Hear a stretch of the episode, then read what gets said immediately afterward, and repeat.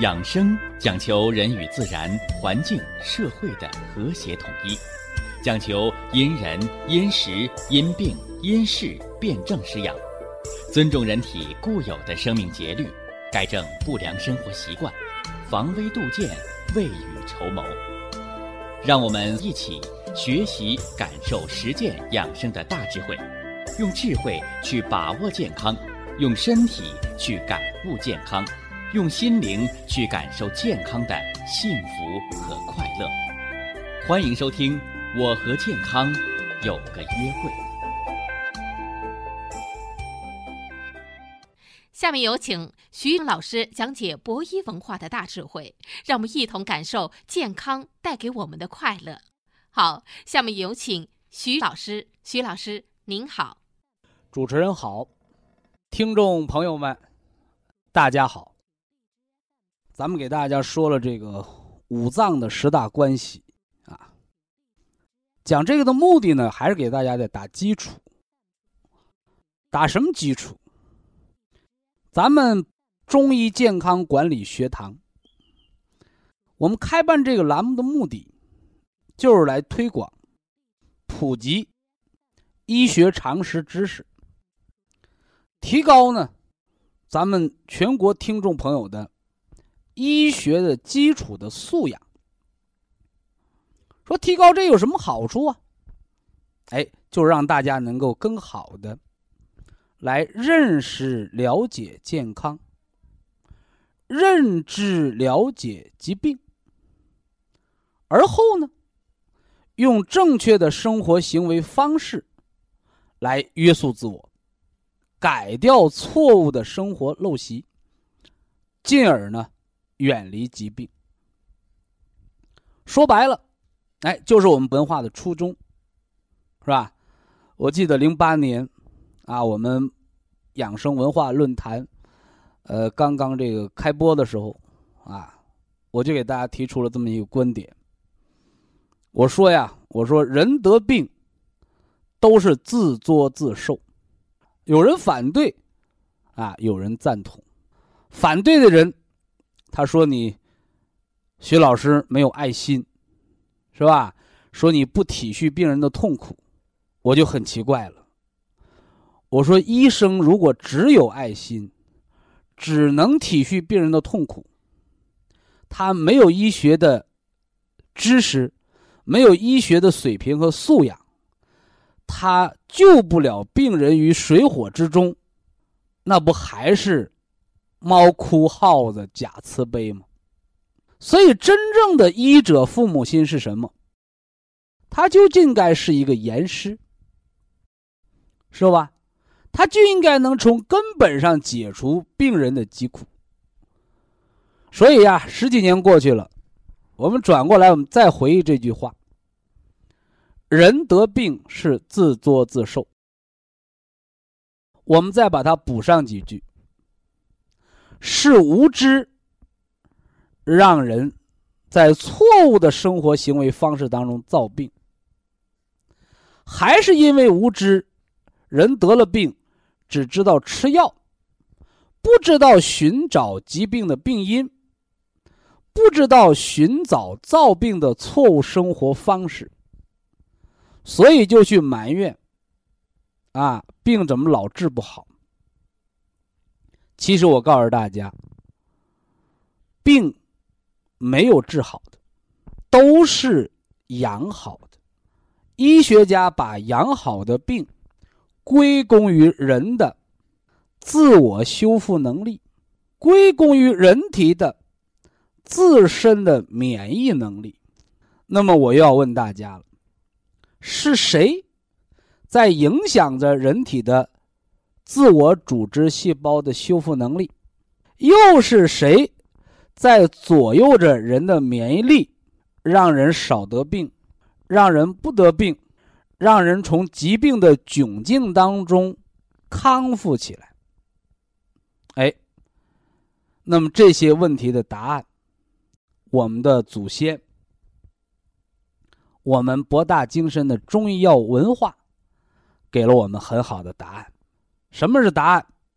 元气为根，五脏为本，而你的四肢百节，它都是枝枝杈杈。所以呀，人在慢性疾病的康复与治疗过程当中，一定要抓住这个主要矛盾，是吧？主要矛盾是啥？主要矛盾在内部，在我们可以改变的东西。所以呀，养生文化的核心，从元气培固的原花青素加蓝莓，从吃饭、睡觉、走路，从这些生活生命的基础元素入手，补足元气，我们的健康就有了一个基础。补足元气，我们的五脏，它就有了什么呢？营养的源泉。而后呢，我们又给大家讲了五脏和四肢百节的关系。五脏是藏在里面的，是吧？四肢百节是裸露在外面的。人体外面的疾病，它一定有着内在的管理不足。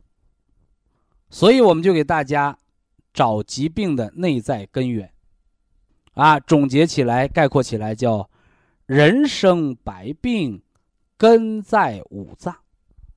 有了让这样的知识构架，你就不会头疼医头，脚疼医脚，而是按照五脏的脏腑理论，寻求五脏根源，再根据五脏五行的。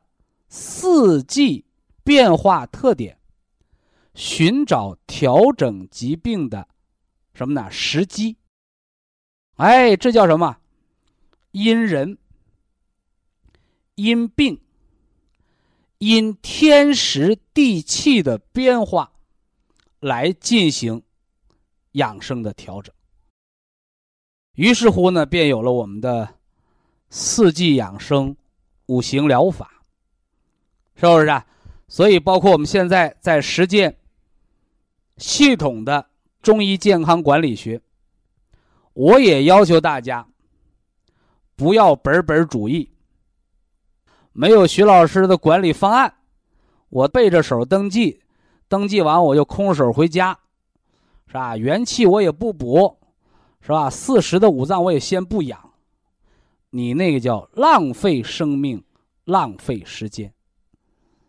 是不是啊？有多少病人埋怨呢？说我这病看完了，大夫也没给我开药啊。那是无药可开呀，是不是啊？所以乱用药、错用药，药毒会伤人的。但是保健品和食疗它不同，它是人的元气和五脏六腑的食粮啊，是不是啊？你吃粮食吃什么？吃粮食种子的生发之气，所以我告诉大家，人要吃主食啊，啊，减肥的人把主食停了，光吃瓜果蔬菜，你就会耗伤肾精，你就没有力气，甚至你就会脑萎缩，对不对？哎，所以粮食是主食，你吃的是粮食种子的。什么呢？生发之气。所以我们老祖先说“食谷者会”，啥意思啊？吃五谷杂粮的人聪明，啊，最起码比那吃肉的人聪明。吃肉的吃的肥头大耳的，吃上身上冒羊膻味儿的，你这样的人他都一根筋。啊，他都是血腥杀戮，他脑袋就没有那种智慧了。这就是人的身体结构。决定人的能力和智慧。同样啊，我们吃蔬菜吃什么？现在有人看电视，是不是啊？上这个淘宝买买这什么？买这个果汁机。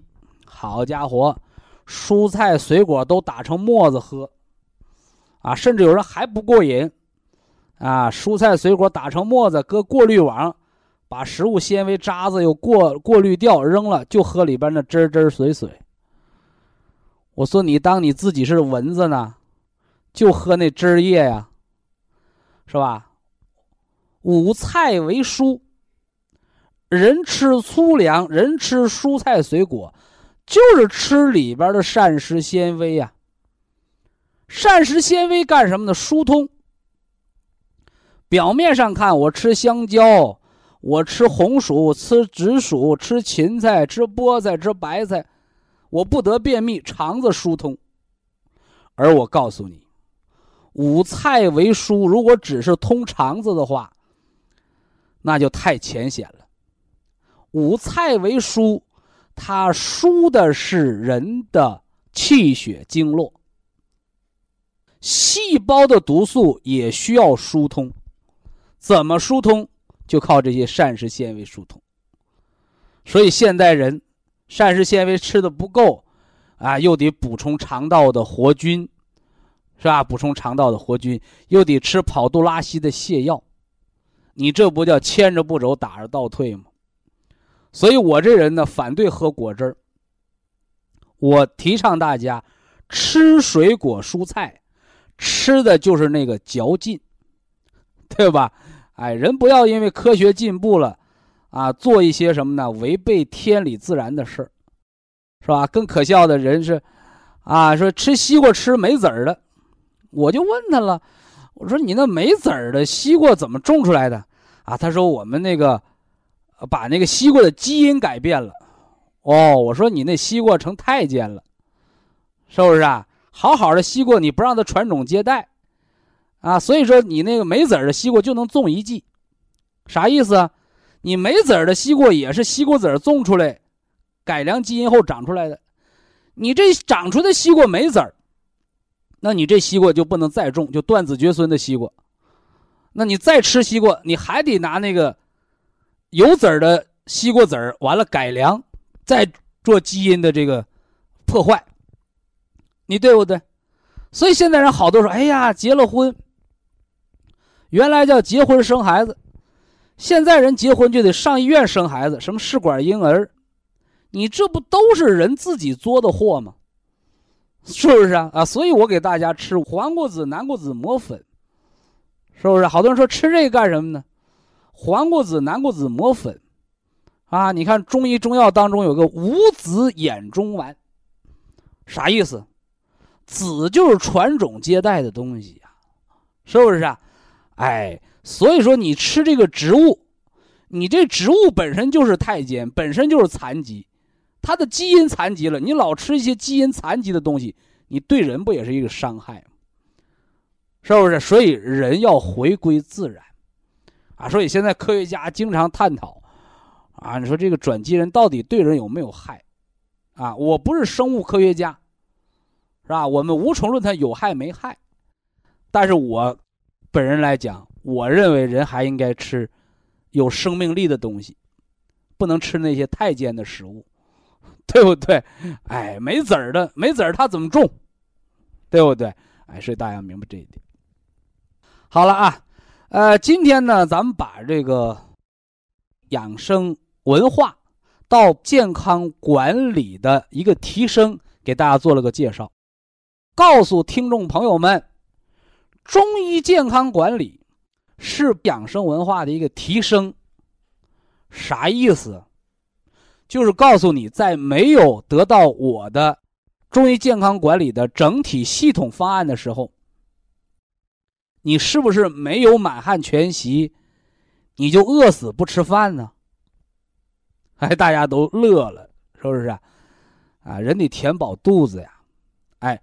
所以告诉大家，在没有实践、没有得到中医健康管理方案之前，葡萄籽原花青素的它的培固元气、补人元阳之气的作用，这个写到健康管理的方案当中也是废话，就告诉你就相当于告诉你天亮了起床，天黑了睡觉一样，不告诉你你不知道吗？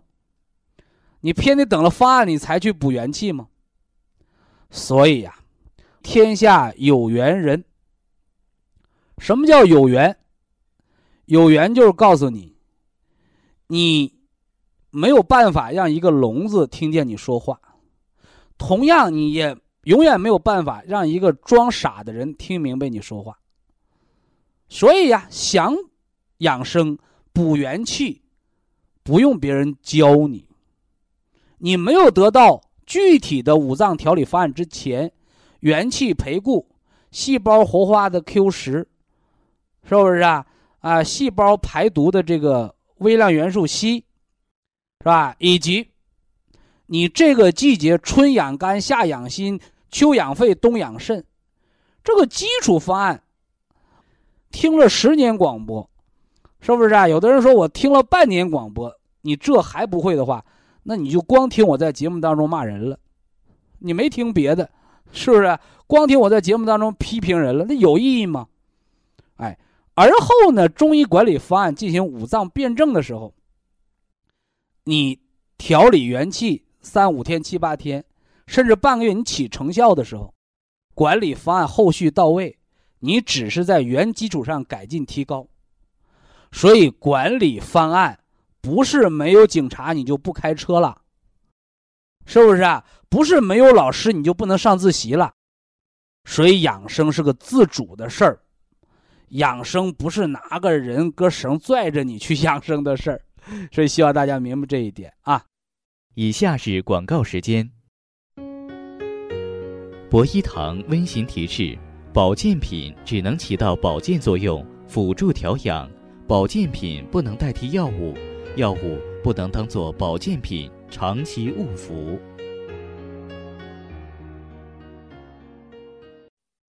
中西医结合，我不用多说，啊，西医它讲求的是检测报告，是吧？到医院看病，化验单一大摞，干什么？看数字。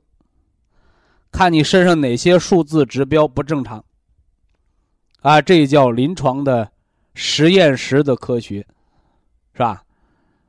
那么不单看数字，哎，我们更要重视人的症状感觉，也就是只有把人的痛苦病痛，把你临床的症状感觉和医生给你查出那个数字指标，把它对号入座了。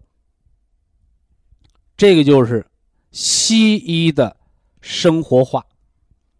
哎，西医这个医学它不应该是高高在上的科学，它应该是大众化的科学。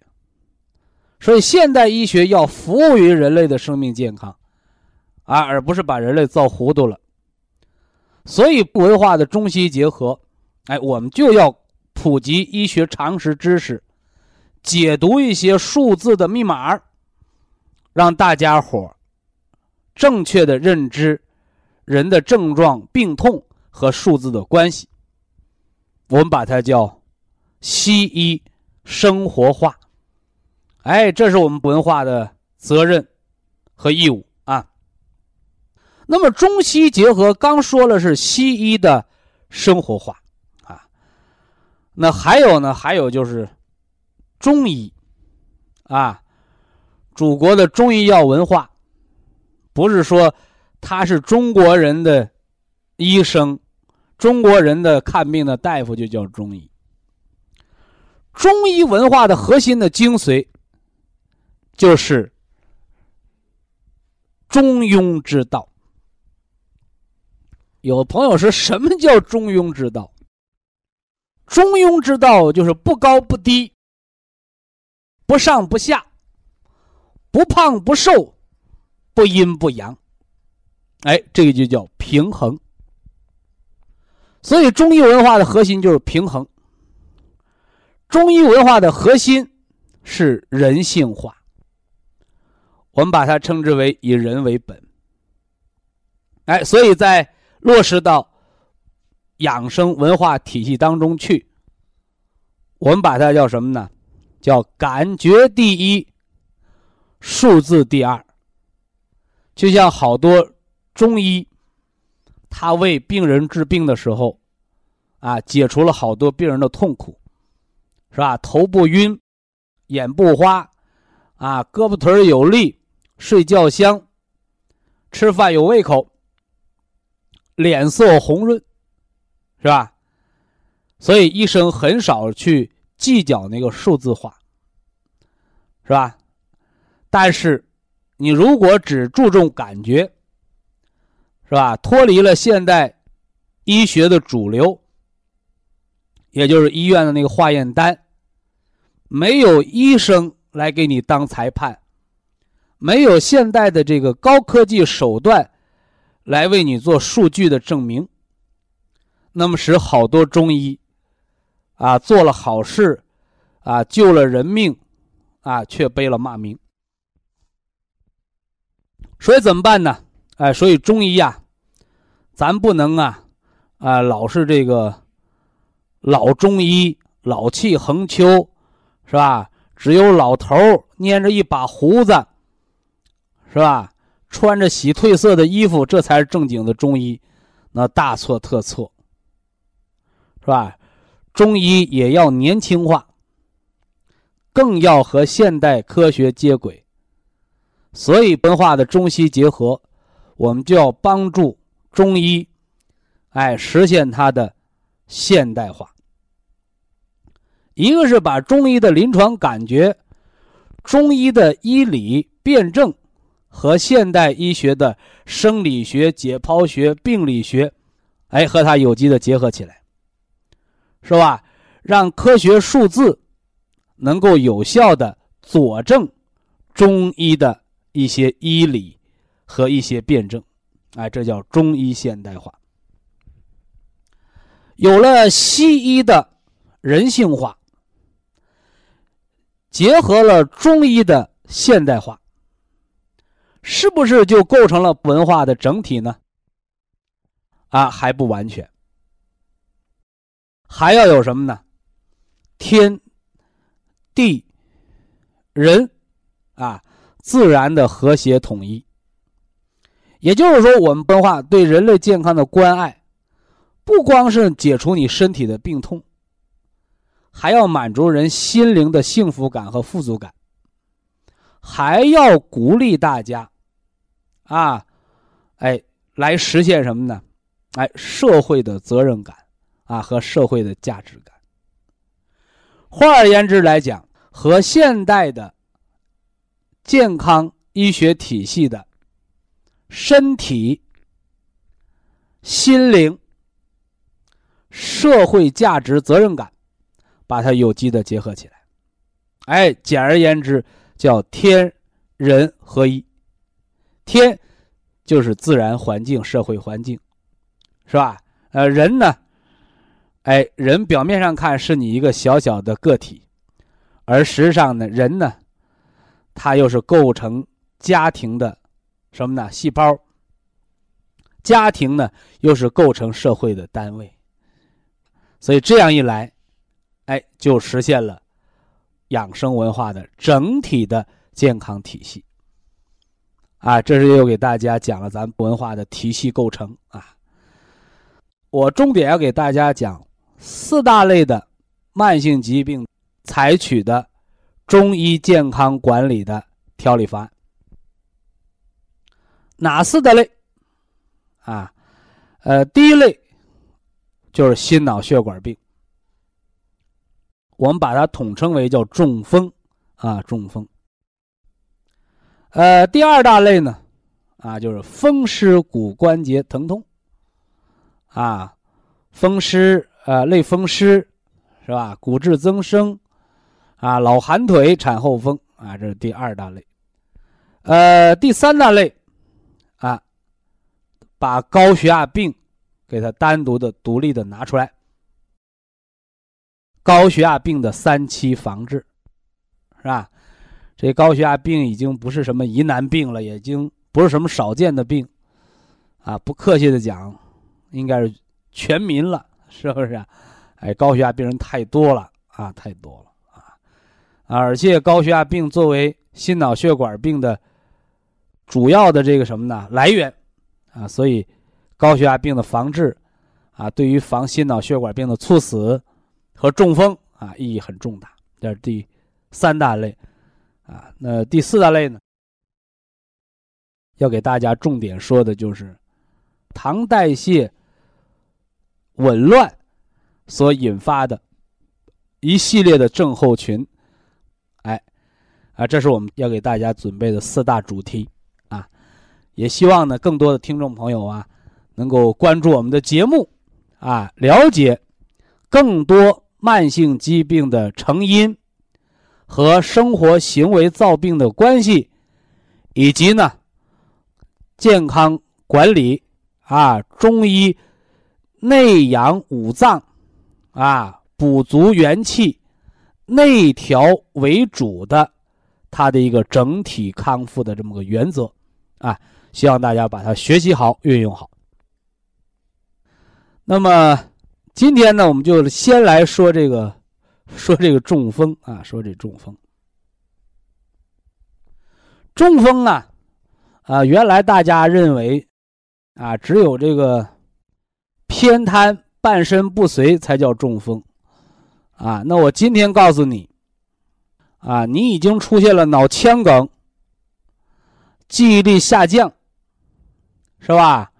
呃，说话呢老言不由衷啊，是不是啊？想什么说什么，想的说不出来，啊，出现了一定的语言障碍，是吧？呃，再有呢，那个心绞痛、心肌梗塞、放支架、眼底出血。是吧？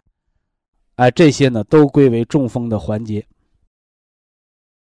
中风它的广义上讲，指的是一切的血管意外，啊，血栓和出血。在狭义上讲，那就是脑血栓、脑出血，啊，脑溢血，啊，脑梗塞，指的都是发生在脑袋上的血管意外，是吧？而我们文化，我们研究的是中西结合，哎，那既然是中西结合，咱们就站在一个更高的高度，啊，不要局限于脑中风，因为我们中医说叫心脑同源啊，心脑同源。换句话说呀，这个你心梗，你心梗是血栓堵塞了心脏的冠状动脉。啊，给你那心脏造的半身不遂了，是不是啊？啊，你包括那心梗，是吧？放了支架的人，啊，医生也会告诉你，啊，你三个月之内要防心梗的复发。你只是把梗塞那地儿支起来了，那还有新的血栓还能堵塞别的冠状动脉。而且，凡是在心脏流经的血液，它也往脑袋流啊。而且，心脑在身体当中的血流量是最大的，所以能堵塞心脏的血栓，它也就能堵塞脑血管。啊，所以这块大家要记着两个定义：一个人呢，就告诉你，心梗是。心脏的脑血栓，哈啊，心脏的半身不遂了，啊，你这堵塞了，心肌坏死了，你这心跳的不就不协调了吗？你整个心不跳了，人不就没命了吗？是不是？哎，你包括还有一部分心梗的人，他没放支架，啊，到临床检查身体啊或者看病，叫陈旧性的心梗，那啥意思？哎，你没放支架，你那梗塞那还在，哎，是陈旧性的心梗。心梗不是心脏坏死了，而是心脏的某根血管堵死了，哎，那么心肌就会坏死，那心脏的某部分肌肉的功能就不协调了。就像那汽车四个轮子，是吧？你一个轮胎坏掉了，你三个轮接着跑成三轮车了。是不是你跑得快，它就翻车了？勉强的搁搁别的车拖着你，你还能走，是不是？哎，呃，包括心梗，放支架不是一劳永逸的事儿，是吧？你放了支架还有一个后续治疗。以下是广告时间。博医堂温馨提示，保健品只能起到保健作用，辅助调养，保健品不能代替药物，药物不能当做保健品长期误服。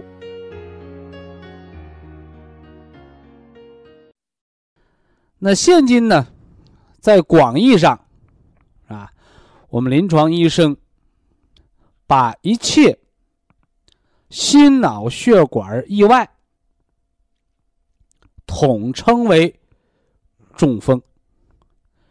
那这样呢，它的范围又扩大了啊，增加了心血管的意外啊，你像心绞痛，是吧？心肌梗塞。啊，这都属于中风的范畴啊。那么还有呢？还有就是眼底出血，啊，这也是血管意外。呃，为什么把眼底出血也归到了中风的范畴当中呢？因为呀，眼底出血排除先天的脑血管畸形，就是后天的慢性疾病量变到质变的。这个爆发，啊，量变的积累到质变的这个爆发，什么高血压病的眼底出血，实际上呢，它和脑中风的发病的什么呢？哎，这机理和过程是一样的。换而言之来讲，啊，眼底出血的病人，我们把它叫不幸当中的万幸。为什么呢？因为导致眼底出血的病因。足可以导致脑出血或者心梗，啊，只不过发生在眼睛这儿了。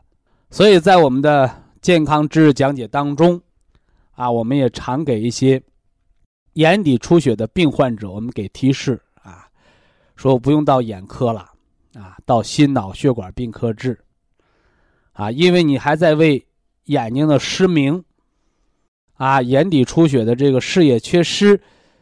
你在哭泣的时候，啊，那面中风，啊，就是心脑血管意外、脑梗或者心梗，啊，在三个月之内，啊，可能随时会爆发。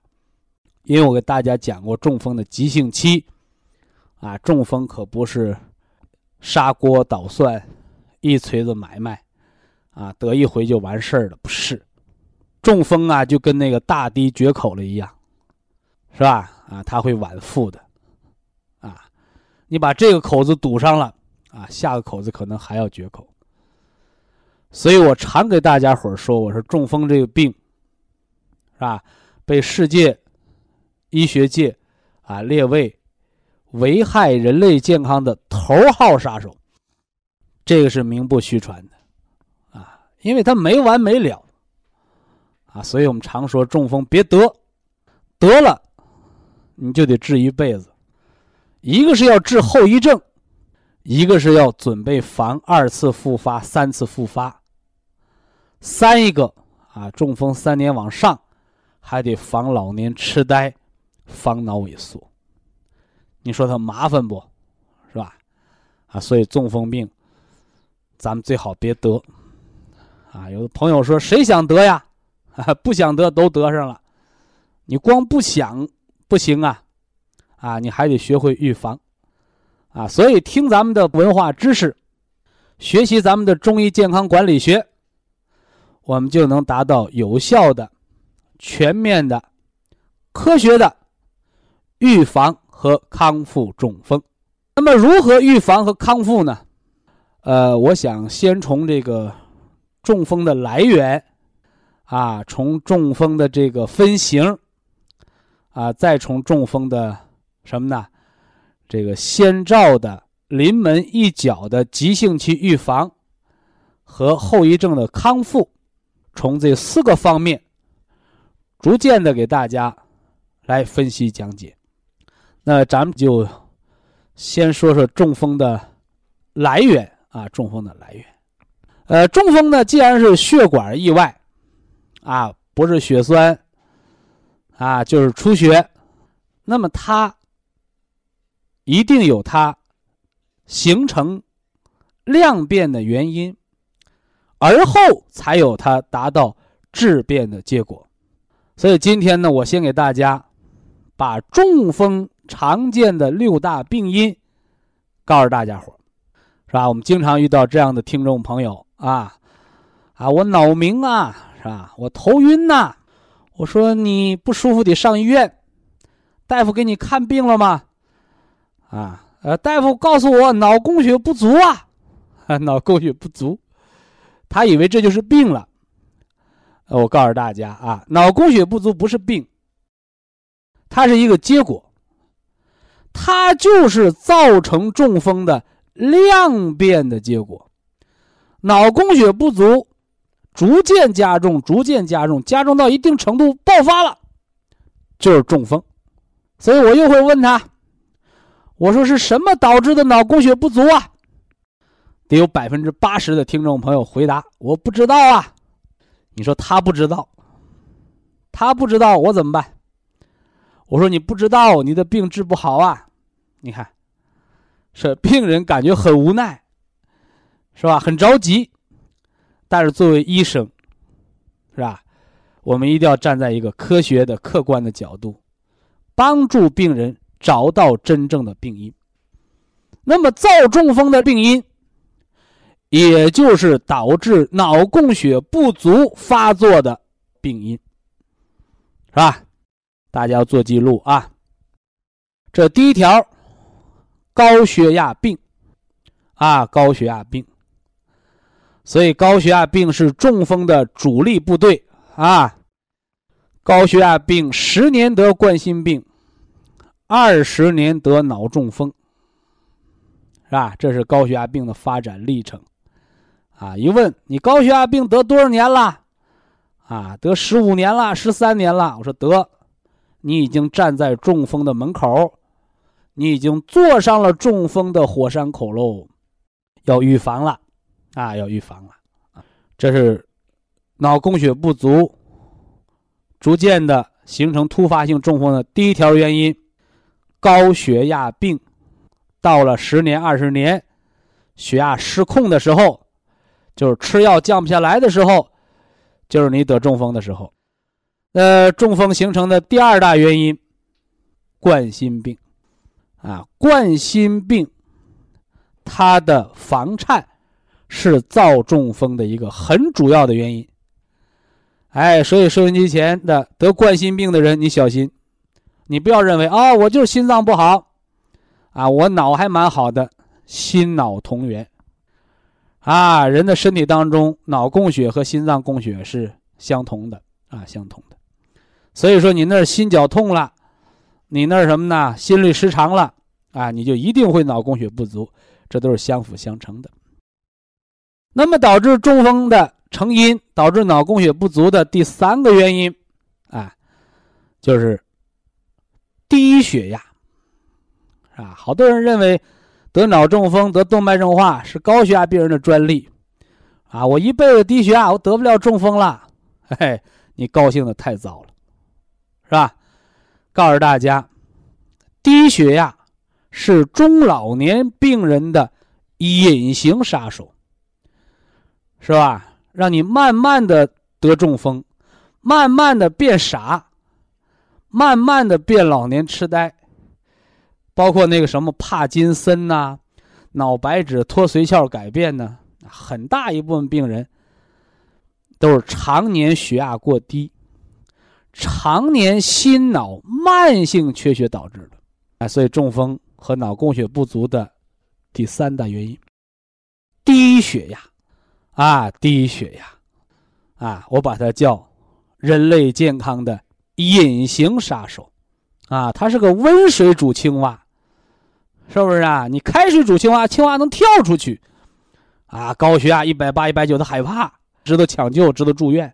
他低血压，啊，我一辈子就低，你一辈子低，你三十岁、四十岁没事你到五十六岁你还低，低来低去，突然间变成高血压，是吧？有人就问过我，徐老师，啊，低血压会突变成高血压吗？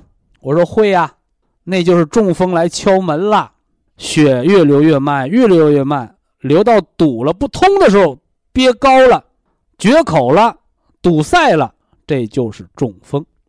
呃，第四个原因，啊，第四个原因叫富贵的血脂高，是吧？我一说血脂高，好多人说血脂不高，胆固醇高，你血里边流的是油，流油的是高脂血症，所以有脂肪肝的，连那眼球、眼珠上都爬满了黄色的油脂纹的。那个你血管里尽是动脉粥样硬化斑块啊，这个也是造中风的啊，造中风的，而且那个胆固醇是血栓的主要成分啊。这中风的第第四个原因啊，高脂血症导致脑供血不足造中风的第四个原因。呃，中风形成的第五大成因啊，中风的第五大成因啊，这是往往被大家忽视的啊，假高血压病啊。什么叫假高血压病啊？啊，早晨一起床。啊，好家伙，血压八十一百八，哎呀，我得高血压了。这高血压没等吃药，没等治呢，吃完早饭活动活动，卫生所一测，社区卫生所一测，哎，血压正常了。啊，有的人说我是起床时高血压，活动活动就正常了。你看，高血压病会不治自愈吗？是吧？哎，后来发现这个血压活动活动也还高。啊，结果就稀里糊涂的吃上降压药了。这一吃降压药了不得了，啊，高压从一百八降到一百四，再看低压降到六十了。所以说，你这个吃药和不吃药的危险程度是一样的，是吧？这个常识大家知道啊。血压高到一百六，和你把低压降到六十的，导致中风的危险程度是一样的。高到一百六。高到一百八叫决口出血，低到六十叫血栓形成，是不是啊？所以告诉大家，高血压、低血压都是病，是吧？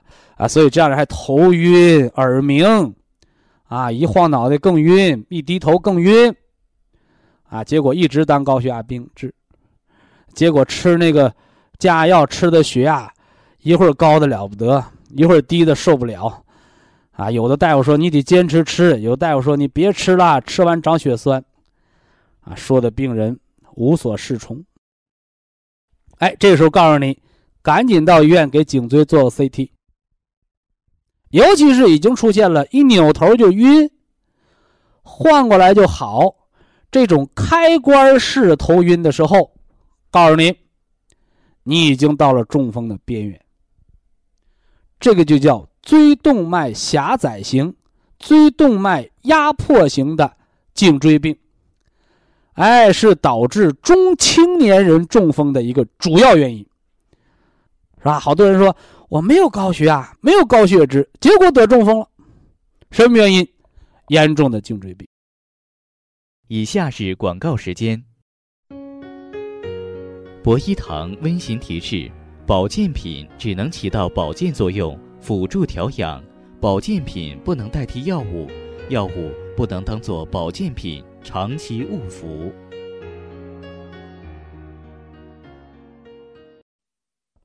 中风的分类，啊，分类。先说大分类啊，再说小分类啊。呃，大分类，啊，传统的医院把中风啊简单的分作两类啊。一类呢叫出血型的中风，是吧？脑出血呀、眼底出血啊，这都是出血性中风。还一大类呢，叫缺血性中风。啊，什么叫缺血呀？哎，血供不过去了，啊，堵塞了，啊，血脉淤阻了，什么脑梗啊，是吧？这个这个血栓呐。是吧？啊，这个呢都是缺血型的中风，啊，还有那个脑萎缩，啊，那个是慢性缺血，啊，表面上中风都是突发性的意外，而实际上呢也有温水煮青蛙，啊，慢刀子杀人，啊，你像那个帕金森，啊，脑白质病变，啊，神经脱髓鞘。啊，脑萎缩，老年痴呆症，啊，逐渐的不认人了，不认识回家的路了，啊，这是个慢性的缺血过程。所以这是简单的分类啊，分成出血型中风和缺血型中风。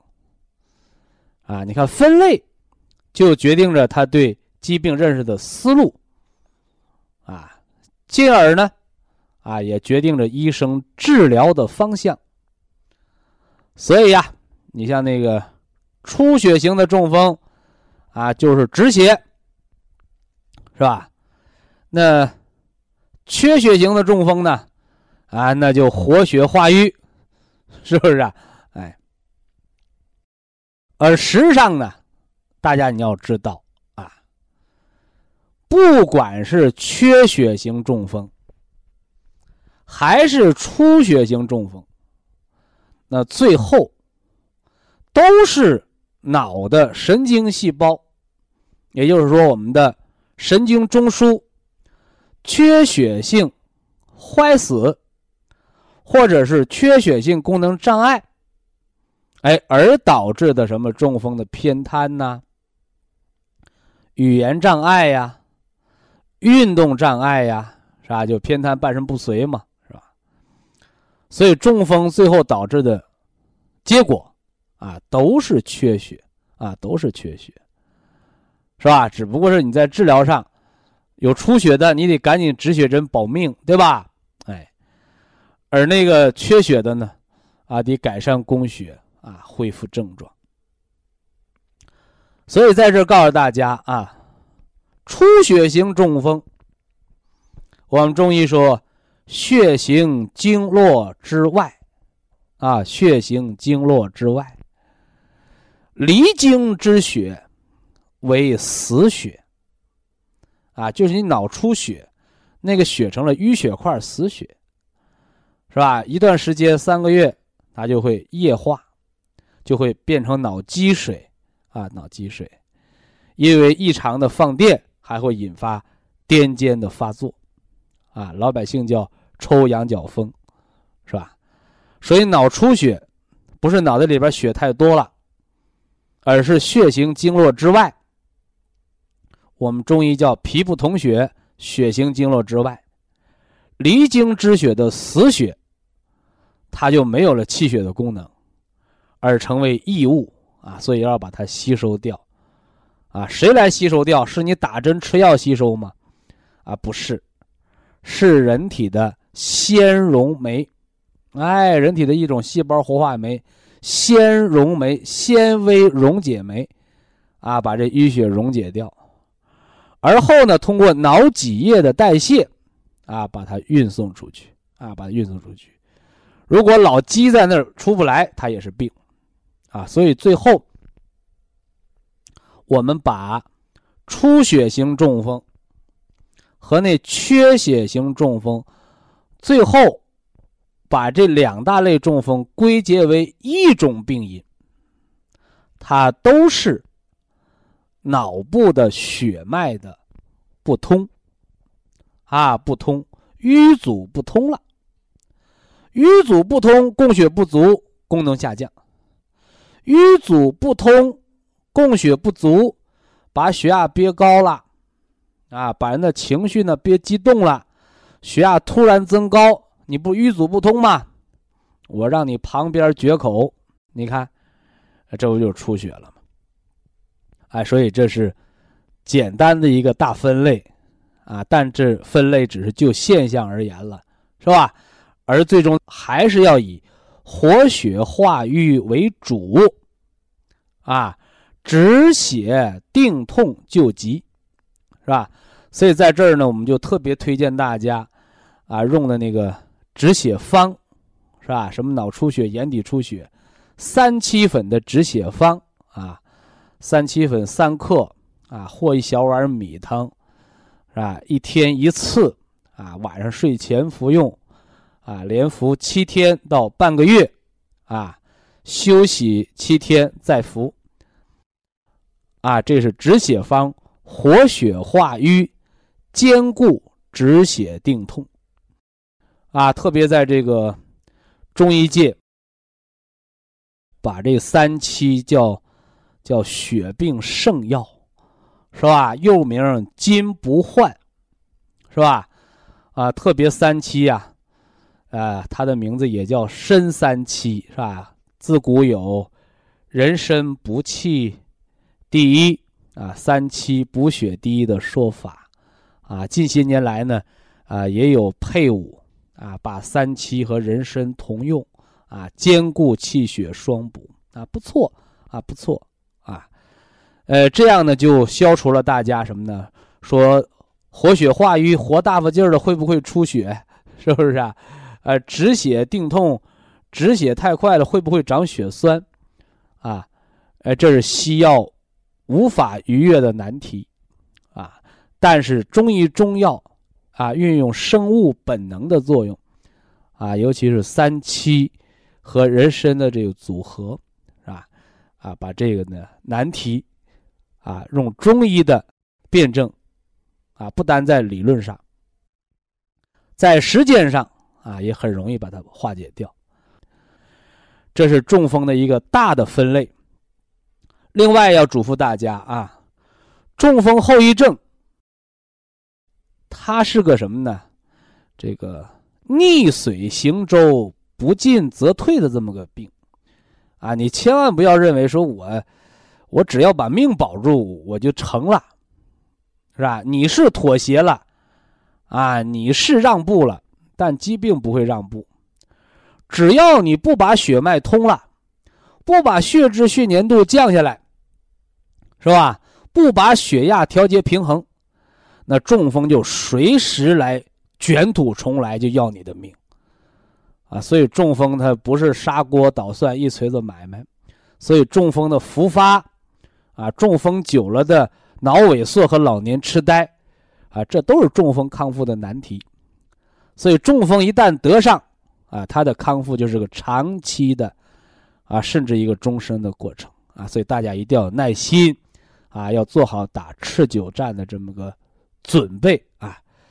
那么中风康复的标志啊，九十一百四的血压，因为只有这个九十一百四的血压，才能保证血脉畅通，啊，你千万不要认为我低血压我就没事了，因为本来中风。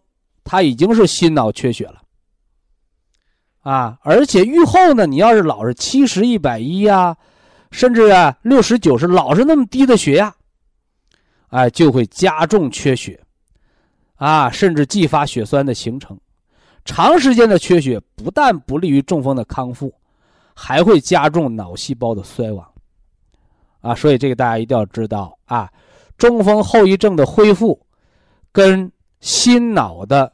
血液动力学，哎，只有供血供氧，充足的血氧供给人才能恢复。而这个供血供氧，啊，不是说我贫血了，啊，不是说我做做高压氧舱，啊，我吸吸氧气，不是。哎，它是肾主骨生髓，肾最脑髓的濡养，心主神明。心血对神明的濡养，啊，以及呢肺主气，啊，肺对全身气血输布对后遗症的恢复。非常感谢徐正邦老师的精彩讲解，听众朋友们，我们店内的服务热线零五幺二六七五七六七三七和零五幺二六七五七六七三六已经全线为您开通，随时欢迎您的垂询与拨打。客服微信号：二八二六七九一四九零，微信公众号搜索“苏州博医堂健康管理中心”。下面有请打通热线的朋友，这位朋友您好。您好，朱老师你好。呃，请讲。嗯，我是博医，呃，博医有缘人。是山东县一位受益者，啊，咱太今年哎六十五岁了。哦，我代表广大受益者表那感谢您徐老师博弈论坛上的养生文化。啊，不客气。嗯，丰富了我们的医学知识。嗯嗯嗯。我用你的产品也一年多了，现在大有好转。先说一下我老伴儿的情况吧，他从前是糖尿病。哦。嗯，他服用你的产品啊，这现在经老王老师的指导下。脂肪肝、血糖经化验都那个由原来的七点九八降到四点三六，血糖正常了。血糖正常了。哎，但是得增加营养了啊！你四点多血糖有点偏低啊。哦，平时啊，隔仨月测个糖化血红蛋白是吧？哦你，就知道平均值了吗？不就？哦，行行行，呃，再说一下我的情况吧，老师。哎，呃，因为那个生活劳累不得当，造成一那个体弱多病的情况。现在就是胃胀满，呃，有时也感到胃酸，呃，蠕动也挺慢，消化不好那。个胃胀可不是累的，哦，吃饭也不接胃吃。因为你不用胃干活啊，胃就管吃饭。你嗯胃又不能挑水，又不能劈柴的。嗯。你要是关节炎呢，那是累的；腰托那是累的。啊，生活你那不得当。个胃胀那是气的，你可别往累上说，听着没？哦，哎，肝气犯胃，它才胃胀的。啊是啊，经常往上顶气呢。对呀，寒凉生气导致胃胀啊。哦哦，哎，嗯，血压低，眼睛也有分胃症，血压低那就肝血不足呗。哎，晚上还难以入睡，你看看吧。还容易高兴，嗯，渐渐渐口干舌干，还有点胸闷，还胸闷。嗯，哎，感觉还有气气短的感觉。你看看心脏查个心电图看看吧，哦，到医院查个心电图啊。行，嗯，那后背也有点紧，不大舒服的感觉。那都是心脏来的。哦，嗯，呃，容易出汗哈，最近倒是没没没大出出汗汗倒是，是全身冷他怕都淌受凉汗呢，还是光脑袋瓜儿出汗？啊，浑身出汗。哦，浑身出汗。嗯，出完汗了，人心发发不发呀？呃，没事感到发都是一出凉又感冒都好怕。嘿，呃这个叫浑身没劲汗为心之液，人嗯大汗后必伤心的津液，伤了心脏了。哦，嗯，哎，我上火下寒的感觉。上火下寒，你低血压哪有火？都是瘀阻不通。哦，哎，对嗯，我觉得都是湿那个虚不受补，就是。还还净名词儿呢。我现在跟人那老师学的不的。通了，它能补进去吗？哎，对呀、对不对？你弄个碗，一个空碗，我可以给你倒一碗茶。嗯你弄个碗，你扣着搁，我怎么给你把茶倒满它？嗯，对对虚不，受补。你中间搁那胀着气儿呢，它堵着呢，你拿什么补得进去？嗯是，补完了不都补 上面的火了吗？嗯，所以把它打通了才能补得进去。对对对，嗯。早晨吃两包绿的，晚上吃两包金的，哦，平时早上吃两喝碗这个开胃汤啊。嗯，哎，晚上吃两包金的。嗯，行。完了那个心脏那个后嗯。背紧，你吃四粒铁皮石斛。哦后背紧消失了，你减到两粒儿；哦后背紧，你 Q 十也是四粒儿，紧哦消失了，你减到两粒儿，那是心脏的病。你哦你应该检查个心电图了啊，哦，别不当回事儿。是是是。哎哎，哦，你就按这个方案保健调理，我们祝您早日康复啊！好，非常感谢徐正邦老师，我们明天同一时间再会。听众朋友们，下面请您记好，苏州博医堂的地址是在人民路一千七百二十六号，服务热线零五幺二六七五七六七三六六七五七六七三七。客服微信号二八二六七九一四九零，微信公众号搜索“苏州博医堂健康管理中心”。好，非常感谢您的收听，我们明天同时间再会。